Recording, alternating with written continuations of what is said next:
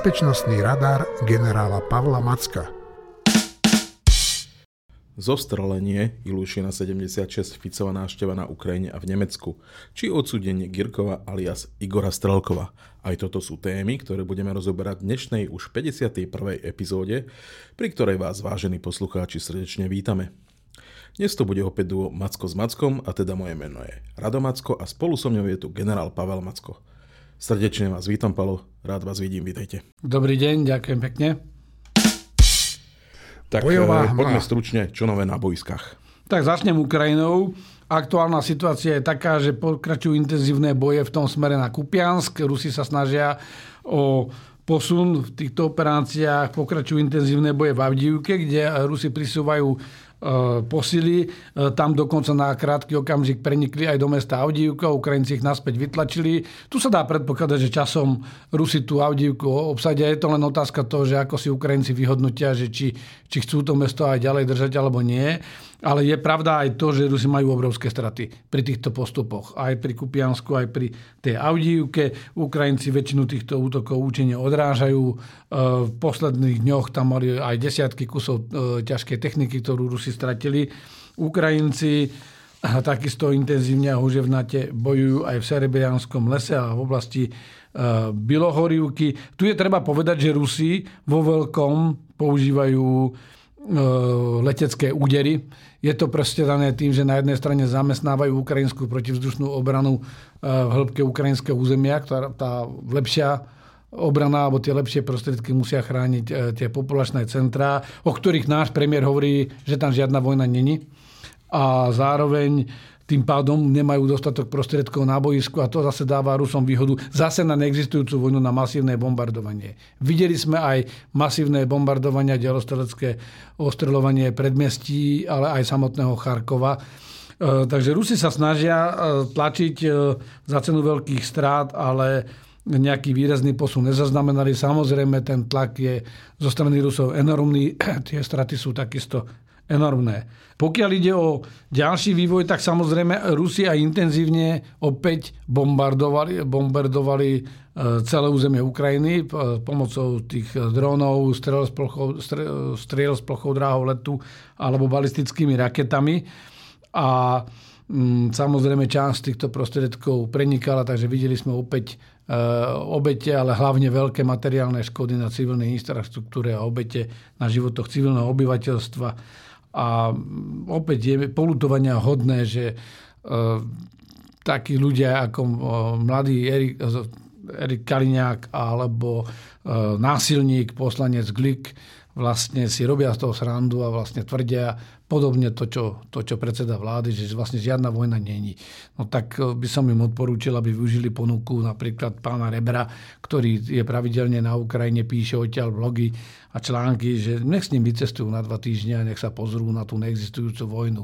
Lenže zrejme na to by potrebovali plné auto pamprsiek a to, to sa asi nestane. Takže áno, prebieha táto kampaň. E, to isté ale je aj zo strany Ukrajiny. Videli sme už minulý ten radar, sme sa bavili o požiari vlastne pri, v tej Leningradskej oblasti, po, požiari tej rafinérie, ktorú zasiahli. To bolo veľmi e, takým dronom s veľkým, veľmi veľkým dosahom, čo je samozrejme ďalší signál pre Rusov a hneď sme videli potom na sociálnych sieťach, že Rusi už tam presúvajú S-300, e, no len ich nevedia tiež dať všade.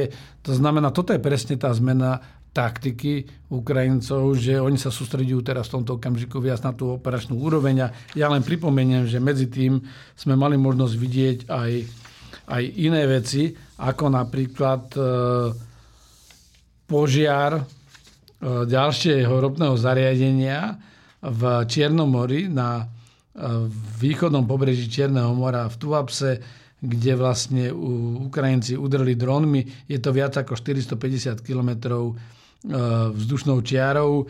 Vlastne je to pod Novorosískom, ešte až úplne na juhovýchod v Čiernom, more, v Čiernom mori, kde dokázali Ukrajinci udrieť na tieto zariadenia a vlastne horela tam takisto tá, ropný, tá, tá rafinéria a ropný, ropný terminál. Takže to je ukážka toho, že Ukrajinci e, sa snažia zmeniť túto taktiku, snažia sa vyrovnať ten balans s ruskými silami. Objavilo sa viacero, viacero takých aj vychytávok technických dronov, napríklad ukrajinský nový dron AQ400 Skeet, ktorý je dron na dlhý dosah, má dosah až 466 mil, to je zhruba, zhruba z nejakých 700 kilometrov a má pomerne účinnú bojovú hlavicu. Ukrajinci ho teraz testujú, skúšajú ho použiť. E, boli, videli, boli sme svetkami, alebo videli sme zábery tých kvadro dronov, ktoré vlastne nesú ako keby RPG alebo aj s termobarickou hlavicou.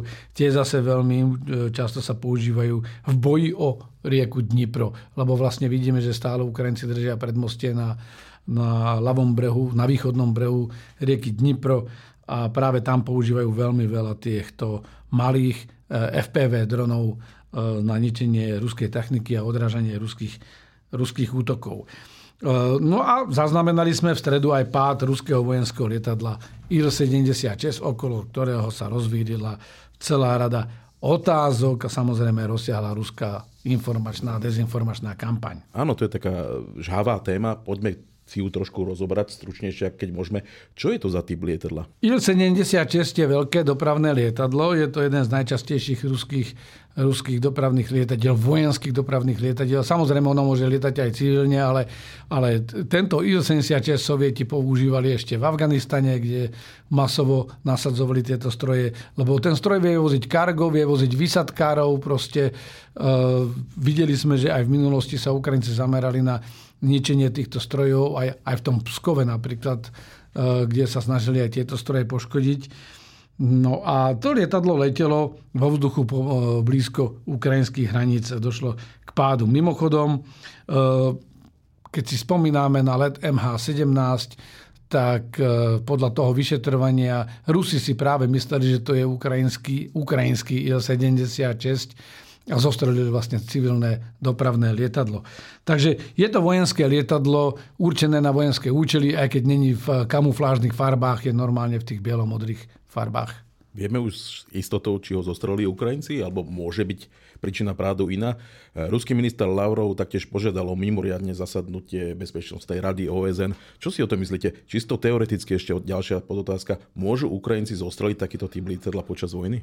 No a tu sme u jadra veci. Je to absolútne pokrytectvo zo strany Ruska, ale živia tým vlastne propaganda a svoju piatú kolóniu aj na Slovensku, aj všade inde, pretože je absolútna nehoráznosť, že Rusko zvoláva mimoriadne zasadnutie Bezpečnostnej rady OSN, kvôli zostreleniu vojenského lietadla. Viete, je to nezmysel. To znamená, máme dve krajiny vo vojne, kde už aj Rusi priznali, že to není špeciálna vojenská operácia, ale vojna.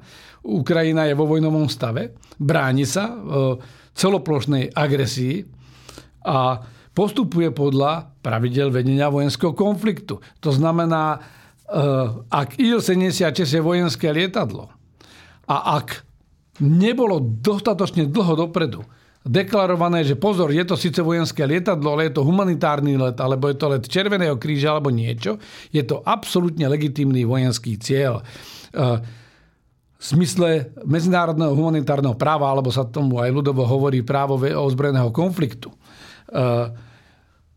všetko, na strane agresora, čo prispieva k jeho bojovému potenciálu alebo k pokračovaniu agresie, je legitímnym cieľom. To znamená dokonca aj infraštruktúra dvojakého použitia. Toto využívajú predsa aj Rusi a preto bombardujú infraštruktúru. Oni bombardujú aj vyloženie civilnú, lebo teplárne asi ťažko povedať, že prispievajú k vojenskému potenciálu, ale zásobárne pohonných môd, sklady munície, vojenské fabriky. To všetko sú vo vojnovom konflikte legitimné ciele. Pokiaľ sa bavíme o lietadlách, vojenské lietadlá zo skupenia vojakov sú pri dodržaní všetkých ostatných zásad vedenia vojenského konfliktu sú absolútne legitímnym cieľom a je úplne jedno, či je to lietadlo vo vzduchu pozdĺž vašich hraníc, či je to loď na mori, alebo je to, sú to kasárne alebo zoskupenie vojakov na zemi. To znamená, tento cieľ je absolútne legitímny a e, Rusi, pokiaľ neidentifikovali dostatočne dopredu, neoznačili a iným spôsobom nedali vedieť, aby nedošlo k zámne, že toto je iné niečo, že toto není na vojenské účely, bez ohľadu na to, čo bolo na palube, tá obráňaca sa strana má právo sa domnievať, že ide o ďalšie, agres, ďalšie agresie. Videli sme, že Rusi používajú e, silné letecké bombardovanie pozdĺž tej línie na východe. To znamená, Ukrajinci si kľudne mohli, mohli vyhodnotiť tieto vojenské zásobovací let. Je to čokoľvek iné. Mali právo ho zostreliť, aj keby ho zostrelili. Ale na vašu otázku priamo. My to jednoznačne nevieme.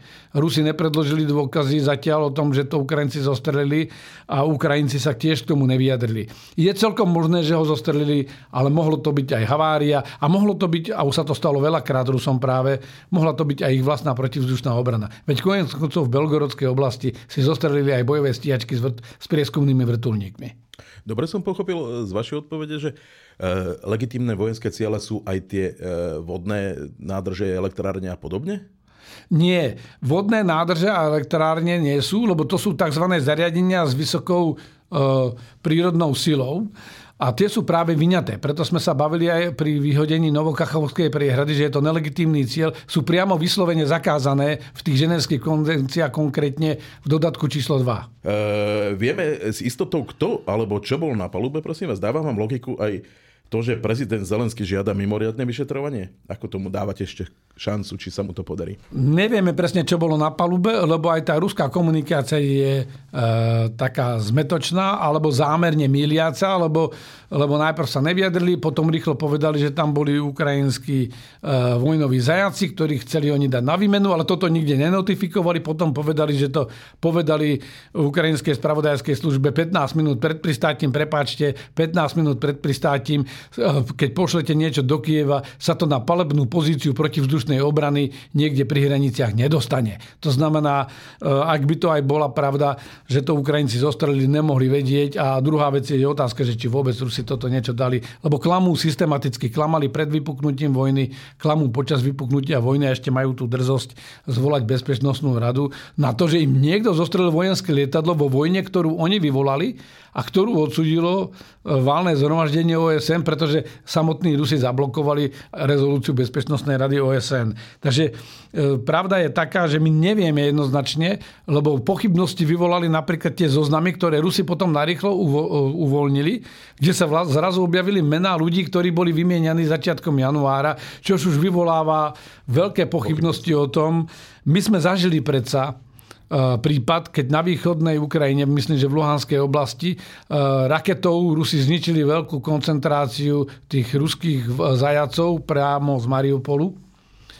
A potom pozývali, nepo, nedovolili žiadne medzinárodné vyšetrovanie, pozývali Stevena Segála, veľkého odborníka, ktorý povedal, že našiel som úlomky z Heimarsu, v živote síce Heimars zrejme nevidel, ale nebol problém pre Rusov, keďže nikto druhý tam nebol, podhodiť tam aj úlomky z Heimarsu a potom sa neskôr ukázalo tými forenznými analýzami a, a, a, a s miestom dopadu, spôsobom dopadu, že s vysokou pravdepodobnosťou bola odpálená nálož vo vnútri cieľene, detonovaná s cieľom zabiť týchto väzňov. Takže my sa to nedozvieme presne, preto prezident Zelenský celkom správne žiada o medzinárodné vyšetrenie, aj keď principiálne by mohol povedať, že, že to, čo som povedal predtým, ten cieľ bol legitímny, a my sme nemohli vedieť, že čo tam je a jednoducho útočíte na nás so všetkými možnými prostriedkami, my sa bránime. Ale Zelenský celkom správne požiadal, lebo tuší, že v tom bude niečo iné, že majú možno aj iné indície, ale 100% to nevedia. Aká je tam tá šanca, že sa tam dostane ten medzinárodný vyšetrovateľ? Nulová. Nulová. Nulová. Poviem, poviem príklad. Rusko nedovolilo ani medzinárodné, nie že medzinárodné, ale to, čo medzinárodné letecké právo hovorí, že pokiaľ sa stane nehoda vášho lietadla aj v zahraničí, tak musíte byť pri vyšetrovaní toho leteckého nešťastia alebo tej leteckej havárie Rusi nedovolili prístup Poliakom ani na smolenské letisko e, pri vyšetrovaní pádu e, polského prezidentského špeciálu, keď došlo k za, za usmrteniu e, polského prezidenta a celej tej delegácie.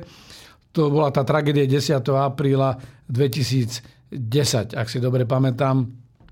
A ani vtedy nedovolili alebo 2011, teraz neviem presne.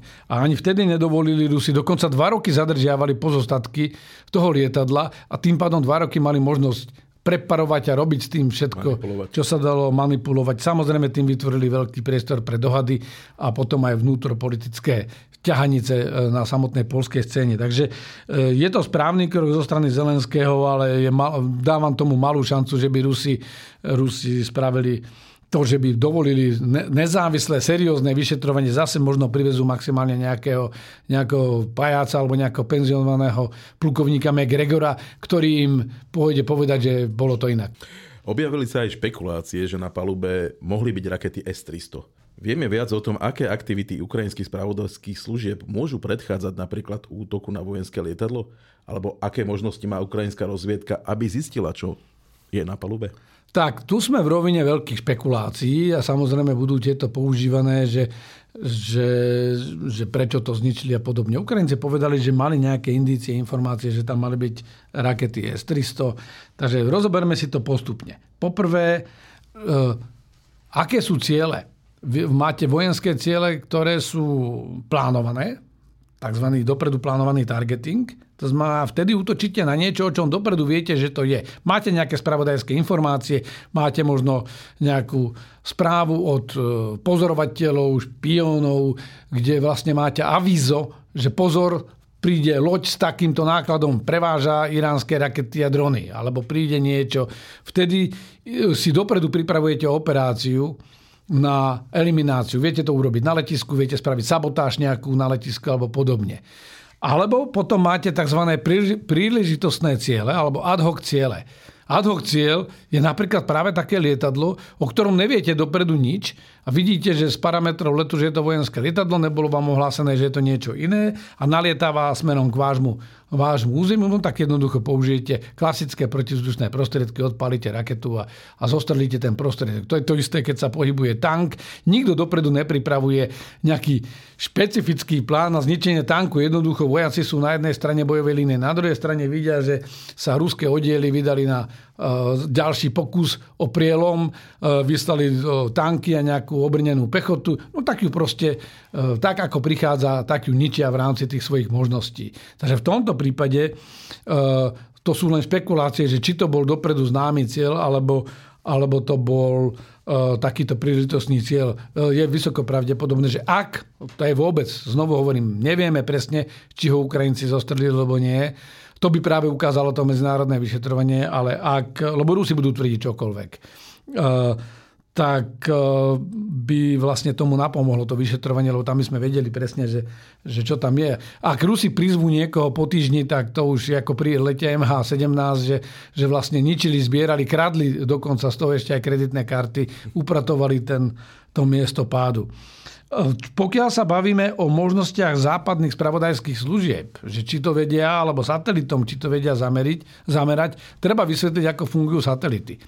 Je to možné, pokiaľ v čase toho pádu alebo krátko po ňom bol v danom priestore niektorý z, z tých presných vojenských satelitov, ktorý dokáže, dokáže zazumovať, tak vieme e, zobrať snímky detailné pomerne s veľkým rozlíšením. To vojenské, alebo je rozdiel medzi civilnými a vojenskými satelitmi. E, vieme získať aj informácie s veľkým rozlíšením. Len tu chcem povedať, že vo všeobecnosti satelity sa nepozerajú zoomom tým tým detailom na, na celé územie, ale pozerajú, sú, sú v nejakom prehľadovom režime a pokiaľ máte aktívny prieskum, tak vtedy sa vlastne robia tzv.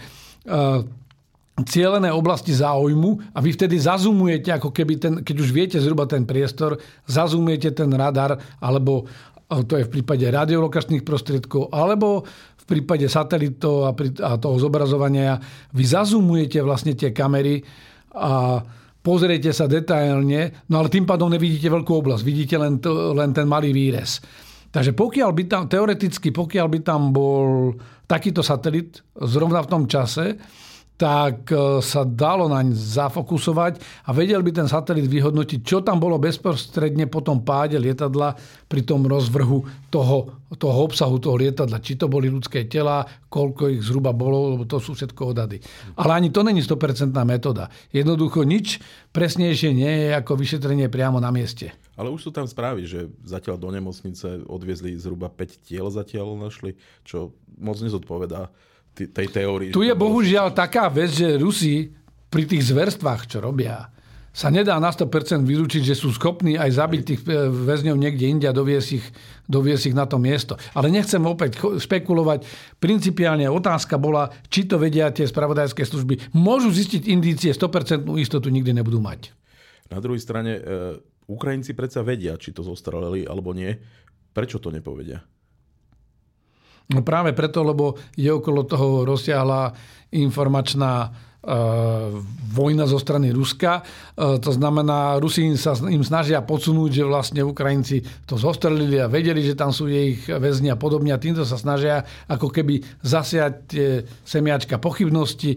Po druhé, e, snažia sa zneistiť aj tých spojencov, lebo vlastne sa budú snažiť tvrdiť, že dali ste im sofistikované protivzdušné systémy a vidíte, na čo ich používajú. Znovu sa vrátim k tomu primárnemu. Bol to legitímny vojenský cieľ, ak by to aj Ukrajinci zostrelili, ale principiálne vy nechávate určitú mieru neurčitosti v takýchto prípadoch, lebo ak nemáte dôvod sa chváliť tým, že ste to zostrelili, tak to jednoducho nehovoríte a nehovoríte to ani čím ste to zostrelili, lebo tým vlastne dávate príliš veľa informácií tomu protivníkovi a on príjme protiopatrenia. Takže až na budúce tam budú letieť napríklad MiG-31 alebo SU-35, tak budú vedieť, že kde zhruba majú palebné postavenia. To oni niekedy zistia, ale toto sú mobilné prostriedky, ale hlavne čo tam teraz majú. To znamená, a ako fungujú, akým, akým spôsobom sa velí a riadi takéto palebné ničenie a to, to sú utajované informácie, ktoré vám nikto nedá. Ak by to aj bolo také nešťastie, že si Ukrajinci zostrali svojich e, vlastných, e, môže ubližiť Ukrajine toto podnecovanie tých nálad z ruskej strany? Toto je vlastne snaha, čo, čo sa Rusi snažia, ale veď Rusi sa o toto snažia od samého začiatku. Veď oni to presne ako bohužiaľ niektorí naši politici prezentujú, že keby sa Ukrajinci nebránili, vlastne by žiadni mŕtvi neboli, my by sme vás všetkých obsadili, všetkých by sme vás pre, prekrstili na Rusov a povedali by sme, že ste súčasťou Ruskej federácie. Celý problém je v tom, že nielen podľa medzinárodného práva, ale aj podľa morálky Ukrajinci sa proste bránili tej agresii, lebo prišiel nie niekto do ich domu, do ich vlasti so zbraňou a zabíjal, strieľal všade naokolo. Takže e, je jasné, že vo vojne sa stanú aj nešťastia, stanú sa aj omily. Rusi ich majú veľmi veľa, si zostrelili už príliš veľa svojich prostriedkov, takže stať sa môže čokoľvek, ale Rusi sa to budú snažiť vyťažiť, lebo však robia všetko možné v tej propagandistickej rovine, ale mm, e, normálne uvažujúci racionálni ľudia a aj väčšina Ukrajincov tomuto nepodláhne. Samozrejme, ale Rusi tým nabíjajú niektorým našim konšpirátorom, konšpirátorom v Európe, ktorí, ktorí už majú dopredu tú agendu protiukrajinskú a proruskú a vlastne budú opäť argumentovať a zasievať tie, pochybnosti, ale reálne podľa môjho názoru toto nemôže mať veľký dopad. Jednoducho v tejto vojne už sa bavíme o 100 tisícoch mŕtvych, ktoré spôsobila ruská agresia. A teraz pripisovať aj, aj prípadné zostrelenie lietadla s vlastnými väzňami alebo niečo, bez, keďže Rusi neidentifikovali toto dopredu. Ak by to aj bola pravda, tak tá zodpovednosť aj morálna, aj právna je znovu na strane Rusov. Pretože ak chceli meniť väzňov, a bola by to pravda, to, čo teraz oni šíria, tak to mali povedať jasne dopredu a tým pádom by nevznikli pochybnosti, nikoho by nenapadlo po takom lietadle strieľať. Maximálne by ho monitorovali, aby mali istotu, že či to nie je nejaká pasta zo strany Rusov. Je to veľmi zvláštne, áno. Poďme však na chvíľku aspoň do pásma Gazy a na Blízky východ. Skúsim veľmi stručne.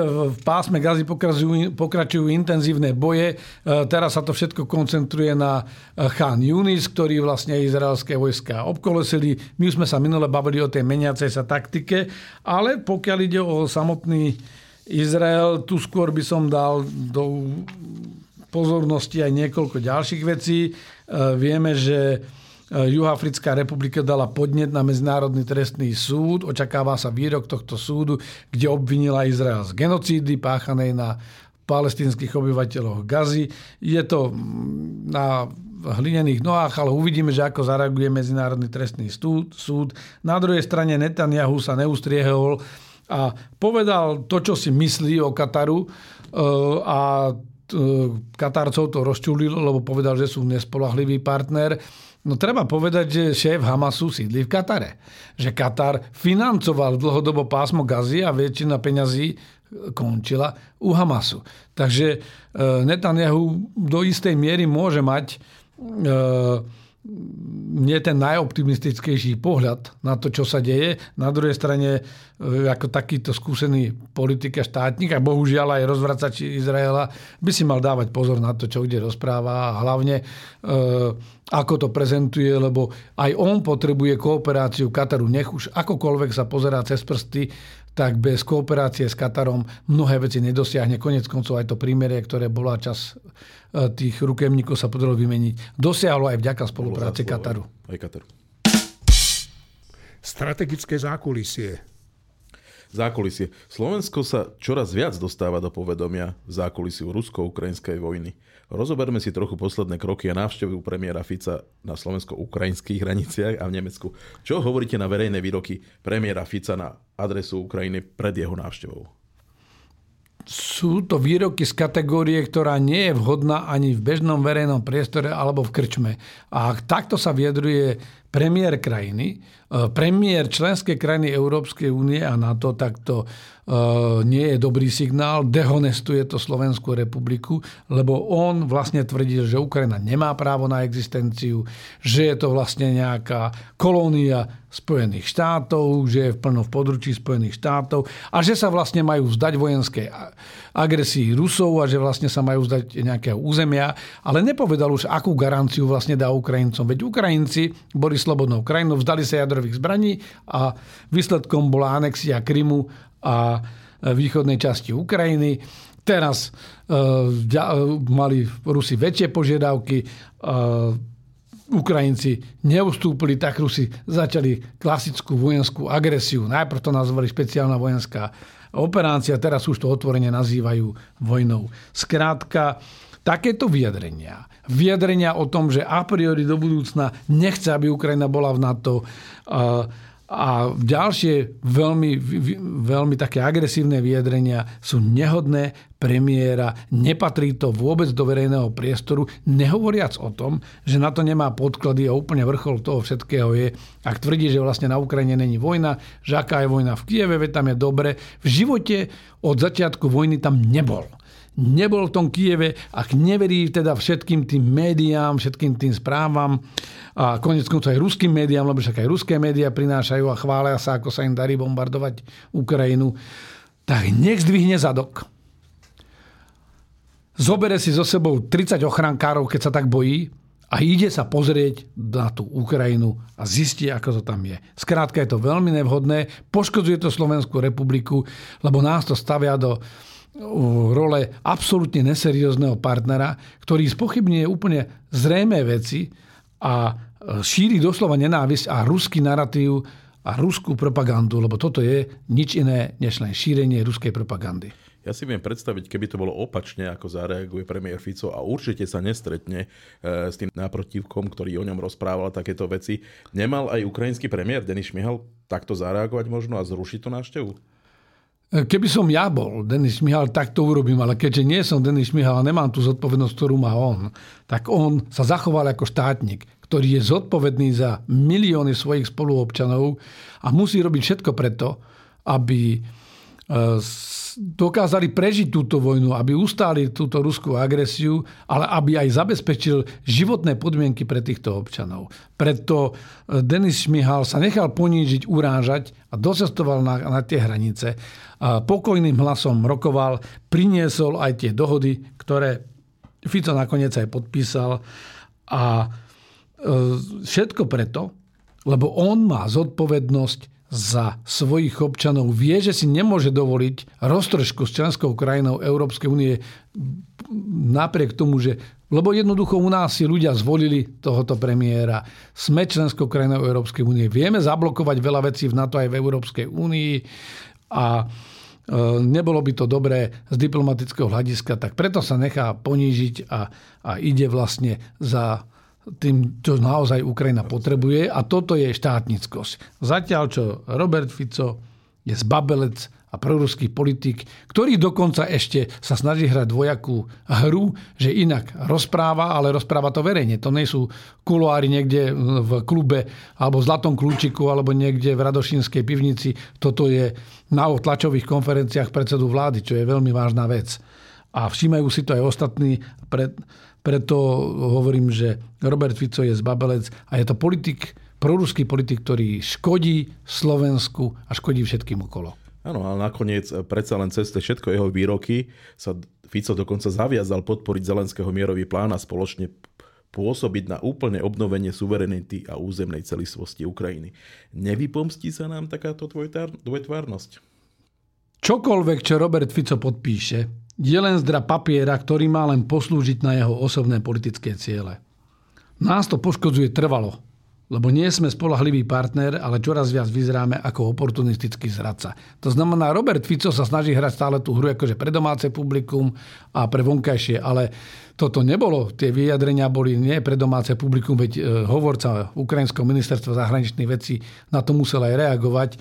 Eh, je dobre, že to podpísal. Poviem to otvorenie, je dobre, že to podpísal, lebo Robert Fico nezastupuje len seba a stranu Smer. Zastupuje 5,5 milióna občanov Slovenskej republiky a je v našom záujme, aby takéto niečo podpísal. Skutočná otázka je, ako som to naznačil, že či to nebude len s drapom papiera, že zajtra to opäť zase svojimi skutočnými činmi Robert Fico poprie. Eh, to je to je to na tomto najhoršie, že jednoducho táto dvojtvárnosť sa nám vypomstí nie je tá dvojtvárnosť možno aj e, taká úmyselná, ktorá by išla dokopy s tým jeho heslom, tam, kde cingajú peniaze, tam sú dobré aj dodávky zbraní? No ak sa na to pozerám takto a počúvam jeho výroky zo, z, z minulej soboty, no tak musím povedať, že zatiaľ, čo sa Robert Fico hrá na mierotvorcu, je v skutočnosti obchodník so smrťou. Za peniaze a prospech je schopný obetovať aj život nevinných ľudí. Lebo ako môže povedať, že on neuznáva akékoľvek vojenské riešenie, on len zamierové riešenia a potom jedným dychom dodá, ale keď dobre zaplatíte, kľudne tam dodám všetko možné, nech sa tam vyzabíja čo najviac ľudí. Ak by naozaj bol mierotvorca, apeluje na pôvodcu tejto agresie, lebo to vojenské riešenie a vojenské nástroje na odlišný pohľad na budúcnosť Ukrajiny priniesol prezident Putin a jeho mašinéria. To oni zautočili na Ukrajinu a ak chceme skončiť toto vojenské riešenie a vrátiť sa k diplomácii, no tak Robert Fico v prvom rade by mal prestať hovoriť o tom, že za peniaze bude dodávať zbrane ako nejaký obchodník so zbraňami, ale mal by ísť do Moskvy a presvedčiť, keď je taký dobrý politik, presvedčiť prezidenta Putina, aby skončil s agresiou. Posúďme sa teraz do Nemecka, teda k nemeckému kancelárovi a návštevy Roberta Fica u tohto sociálneho demokrata. Máte k tomu nejaký komentár? Len stručne, Olaf Scholz je nemecký kancelár, má samozrejme zodpovednosť za veľkú krajinu, najsilnejšiu krajinu v Európskej únii. A postupuje veľmi opatrne. Vieme, že Nemci boli veľmi opatrní a zdráhaví, najmä aj kvôli väzbám sociálnej demokracie na Rusko, aj kvôli tomu modelu ekonomickému, ktorý bol, že Nemci ťažili z toho vlastného plynu z Ruska a z tých vzťahov, lebo verili tomu, že keď Rusko zaťahnú do týchto vzťahov, podobne ako sa to stalo vo francúzsko-nemeckých vzťahoch, že Rusko vlastne sa stane partnerom a priateľom vytriezveli z toho, pochopili, že Rusko sa nezastaví pred ničím, že ide si po svojich oper- o, o tých imperiálnych cestách. A preto aj sociálni demokrati nemeckí SPD e, vlastne boli za pozastavením členstva e, Ficovej strany e, v európskych socialistoch. A preto sa aj, aj líšia v názoroch a je to vlastne naopak. My, ktorí sme bezprostredný sused Ukrajiny, my by sme mali byť tí, ktorí by sme ako keby boli menej spokojní so všetkým, čo Nemecko robí, že ako málo robí, to je to naopak. Takže uh, Olaf Scholz sa opäť zachoval na rozdiel od Roberta Fica ako štátnik, kde ho pochválil za to, že podpísal tieto dohody s Ukrajinou, ale zároveň dal najavo, že nie vo všetkom sa s Robertom Ficom zhodne. Ešte predtým, ako sa v zákulisí posunieme ďalej, by som sa vás spýtal na Girkina alias Igora Strelkova, ktorý bol odsudený v Moskve na 4 roky. Aký signál môže toto jeho odsúdenie vyslať tým ostatným generálom, ktorí by mohli mať nejaké výhrady voči spôsobu vedenia vojny na Ukrajine? Mm, treba povedať, že kto to Igor Girkin je. Igor Girkin alebo Igor Strelkov je vojnový zločinec, ktorý bol aj pri zostrelení lietadla MH17, ale hlavne Igor Girkin ako príslušník ruských spravodajských služieb e, vytváral fejkových povstalcov na Ukrajine, pričom to boli ruskí vojaci, ruskí spravodajci a podporovaní aj Wagnerovcami, ktorí páchali zverstva na východe Ukrajiny, vrátane fingovaných akoby ukrajinských útokov a pritom zabíjali aj vlastných spoluobčanov, len preto, aby vyvolali zámienku na vojenský zásah proti Ukrajine. Igor Strelkov alebo Igor Girkin je e, nacionalista, e, kritizoval prezidenta Putina, kritizoval ruské armádne velenie, ale nie preto, že by e, bol proti vojne na Ukrajine. Naopak, jemu sa zdálo, že tá vojna je málo brutálna, že tú vojnu vedú zle, že on by to viedol lepšie a že by mali byť ďaleko radikálnejší, razantnejší a aj brutálnejší e,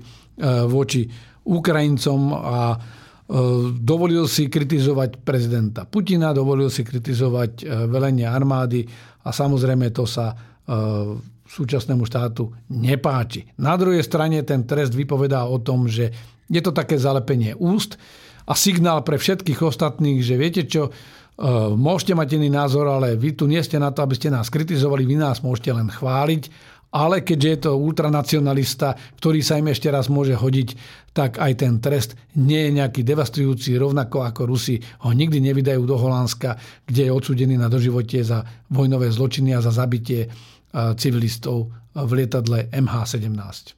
Áno. V tom Rusku sú už, sa už mu odpočítali niektoré tie mesiace, ktoré sedí. Máte pre nás ešte niečo pripravené zo zákulisia? Tak je tu viacero vecí, prebehnem to len veľmi rýchlo. Turecko e, konečne ratifikovalo vstup Švédska do NATO. Zostalo teda už len Maďarsko, ktoré je čoraz viac v medzinárodnej izolácii. Je to nepochopiteľné, a, a rovnako ako je nepochopiteľné aj vyjadrenie šéfa maďarského parlamentu Kövera, ktorý povedal, že si nemyslí, že Švédsko patrí do NATO.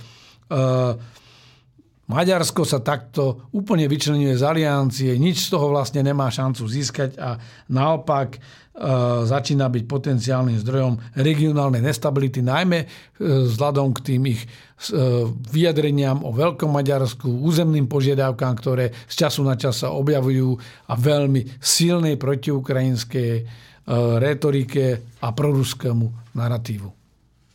Náš minister obrany spochybňuje kompenzácie z Európskeho mierového nástroja na dodávky za dodávky Ukrajin, techniky, vojenskej techniky pre Ukrajinu. My sme im dali nejakú techniku, minister obrany vtedy prezentoval, že za to dostaneme aj dokonca aj nejaké peniaze, aj keď s tým sa nepočítalo pôvodne.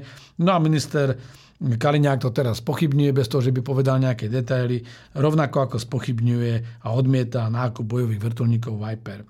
Myslím si, že ministerstvo obrany nikto druhý má k dispozícii všetky zmluvy, dohody, dokumenty, vie, čo dalo, vie, ako sa rokovalo s Európskou úniou a malo by dať na stôl fakty bez toho, že by vyzradili niečo utajované, aby na to mohli ex-ministri Naď a Sklenár jasne reagovať. E, takýto kolotoč nám rozhodne nepomáha, zasieva to nedôveru aj medzi partnermi, aj dovnútra e, v našej spoločnosti medzi občanmi. Takisto nám nepomáha čoraz agresívnejšie vystupovanie voči spojencom, lebo my už sa niekedy správame viac ako nepriateľ, e, preberáme komplet ruskú retoriku a dokonca niekedy sme radikálnejší voči vlastným spojencom, ako je samotné Rusko. Mm. Americká ambasáda to dala už aj jasne najavo. E, Fico by mal mať aj výhrady, lebo medzi partnermi sa povedia aj veci, že v čom nesúhlasíme, ale mal by mať takéto výhrady priamo na rokovaniach a nie ich odkazovať veľmi agresívnym a, a dav podnecujúcim spôsobom, vyvolávajúcim nenávisť voči našim spojencom. E, to znamená, mal by s nimi rokovať priamo e, lebo je to od neho také pokrytecké a nebezpečné, lebo ako sme videli aj teraz s Ukrajincami, on vlastne obrizga každého, e, brutálne naburcuje tie svoje davy, a potom vlastne sa tvári ako Milius na samotných stretnutiach, usmieva sa, e, priam zúrivo uteká do Bieleho domu, aby si spravil fotku s Obamom a potom vlastne na nich nakričí. Je to nehodné, ale hlavne dlhodobo to z nás robí neserióznych partnerov, lebo stále Robert Fico je e, v slobodných voľbách zvolený premiér. To znamená, on už nezastupuje iba seba, zastupuje e, celú Slovenskú republiku a toto je obraz, ktorý on vytvára o Slovensku. Tomu ale asi ako keby nedochádzalo. Poďme ďalej, prosím. NATO začalo svoje najväčšie cvičenie od konca studenej vojny. Viem, že ste sa k tomu obsiahlejšie vyjadrovali už e, pre iné médiá, ale poďme prosím stručne si to zrekapitulovať, čo to je za cvičenie, kto sa účastní a kde sa to bude e, konať. Takže je to naozaj najväčšie cvičenie aliancie. Aliancia v minulosti viac cvičila na Eh, expedičné operácie mimo svojho územia. Tento raz toto cvičenie je zamerané na obranu vlastného územia. Obrana vlastného územia aliancie by znamenala veľký konflikt, preto aj ten rozsah cvičenia je väčší. Eh, cvičiť sa bude v Nemecku, v Polsku, v pobaltských štátoch a v Rumúnsku s tým, že budú na týchto územiach prebiehať rôzne aktivity podľa toho scenára. Scenárom je možná vojenská hrozba pre alianciu a potreba obrániť e, túto alianciu.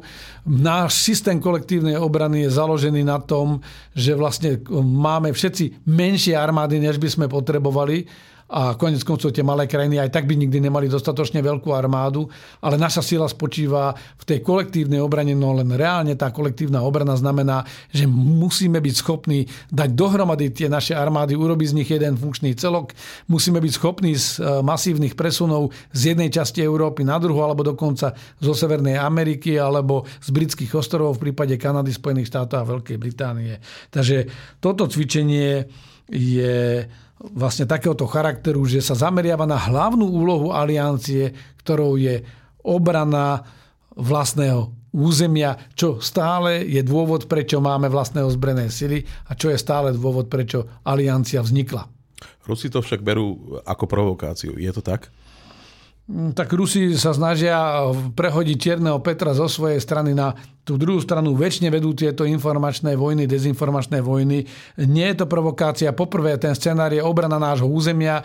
To je nielen legitímne, ale je to úplne normálne. Nehovoriac o tom, že áno, dávame odkaz aj Rusku, že ak má nejaké agresívne úmysly, tak máme sily, prostriedky, ale aj schopnosť a vôľu ich použiť pre svoju vlastnú obranu. V našom scenári, na rozdiel od ruských cvičení, nie je žiadny vpád na ruské územie alebo kohokoľvek iného. Je to vyloženie, precvičovanie scenára a opatrení, ako dostať vojska tam, kde ich budeme potrebovať, najmä keď sa pozrieme na ten scenár, že pobalské krajiny sú v takomto úzkom priestore za suvalským koridorom, obkolesené vlastne Ruskom a Bieloruskom e, zo všetkých strán a morom a vlastne pokiaľ by niekto napadol po baltské krajiny, tak e, je veľmi ťažké tento priestor z vojenského hľadiska brániť. To znamená, toto cvičenie má vlastne preveriť, že čo by sme museli urobiť, aby sme vôbec dokázali tieto krajiny ubrániť, podporiť ich alebo odradiť toho agresora od agresie. V žiadnom prípade to nie je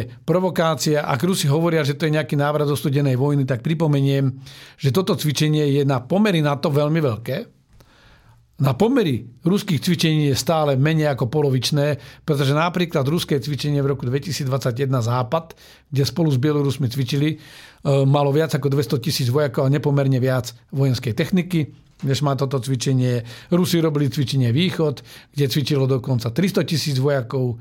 E, Rusi pravidelne robia tieto veľké cvičenia e, a robili dokonca aj tzv bleskové cvičenia bez ohlásenia napriek všetkým dohodám v rámci Organizácie pre bezpečnosť a spoluprácu v Európe, kde vlastne neohláseným spôsobom vykonávali rozsiahle cvičenia. Takže nie je to provokácia voči Rusku.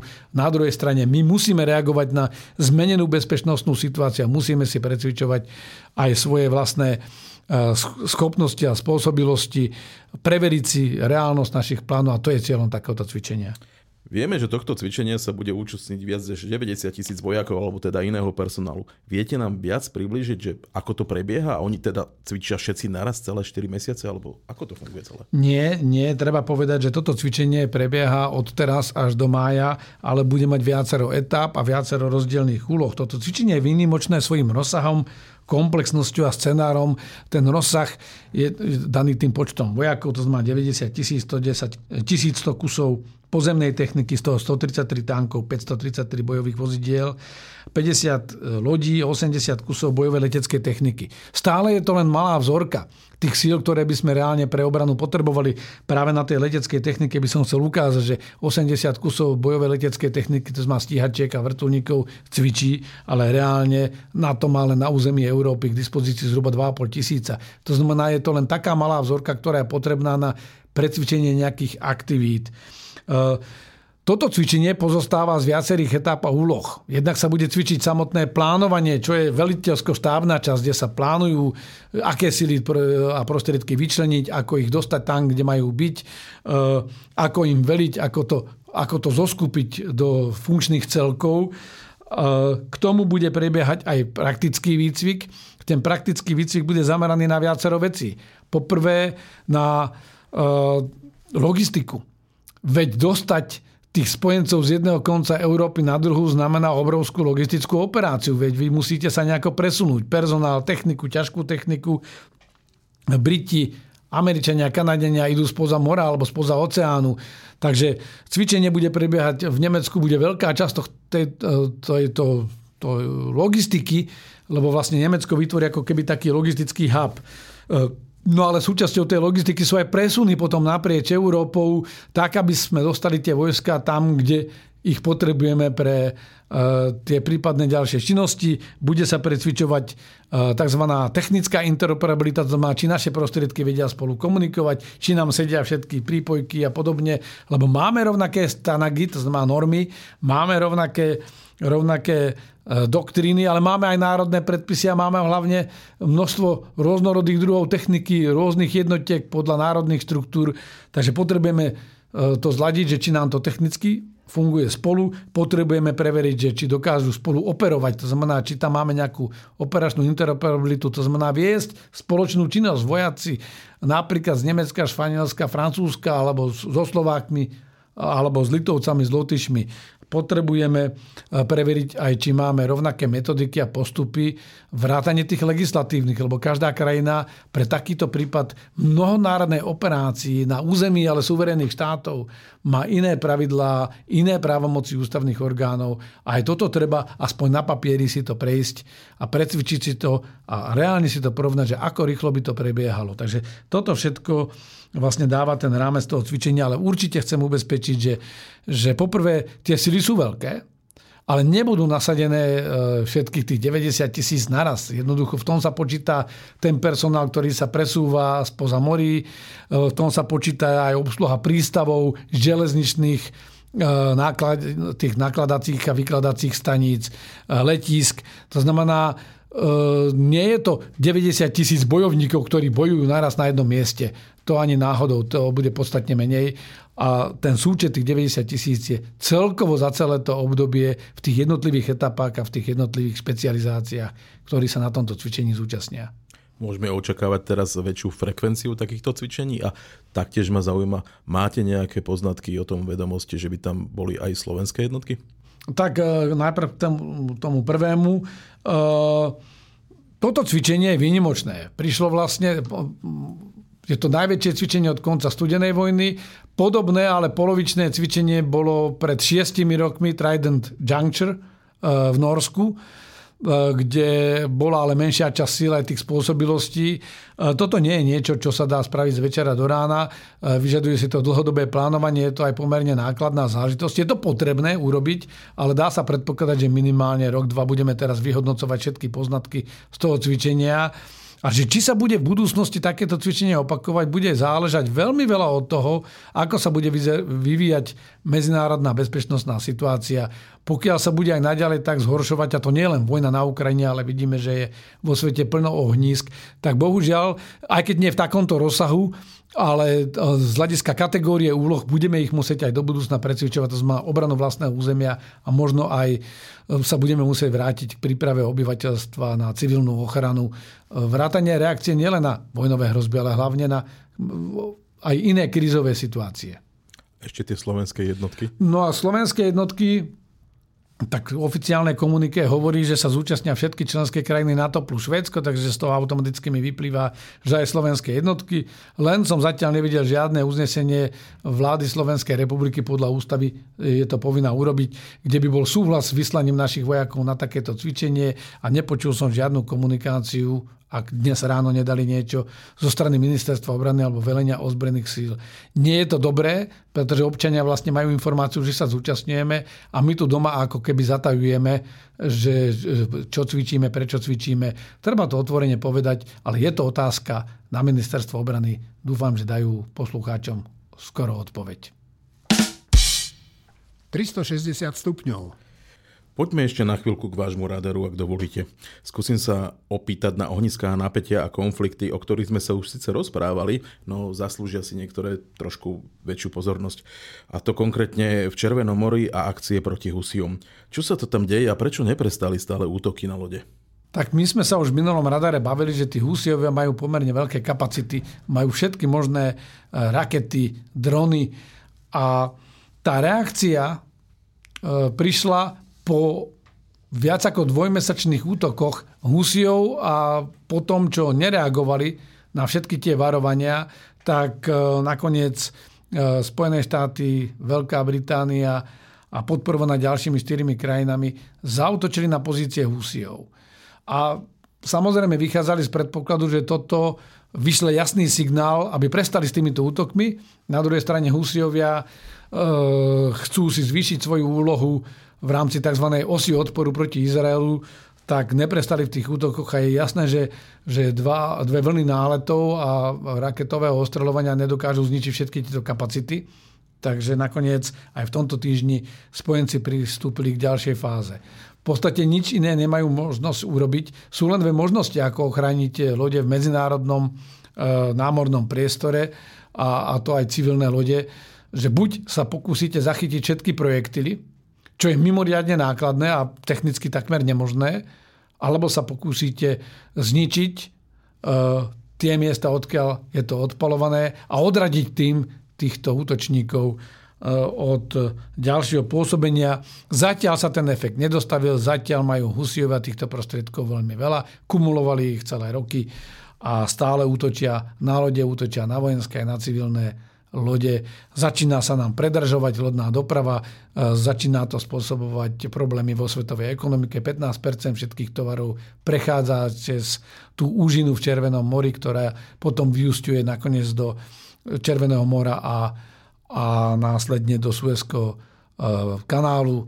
Takže tá reakcia musí byť. Konec koncov Európska únia e, sa rozhodla, že takisto dá vojenskú, medzinárodnú vojenskú operáciu na ochranu civilnej lodnej prepravy. Tam sa však e, ministerstvo zahraničí tak kontroverzne vyjadrilo, že síce je za to, ale odmieta alebo nebude súhlasiť s útokmi na cudzie územia. Toto by ste ako komentoval? No toto je presne e, v duchu tej, tej ohlupujúcej predvolebnej retoriky, ktorú tu vlastne pán Blanár a spol viedli dlhodobo.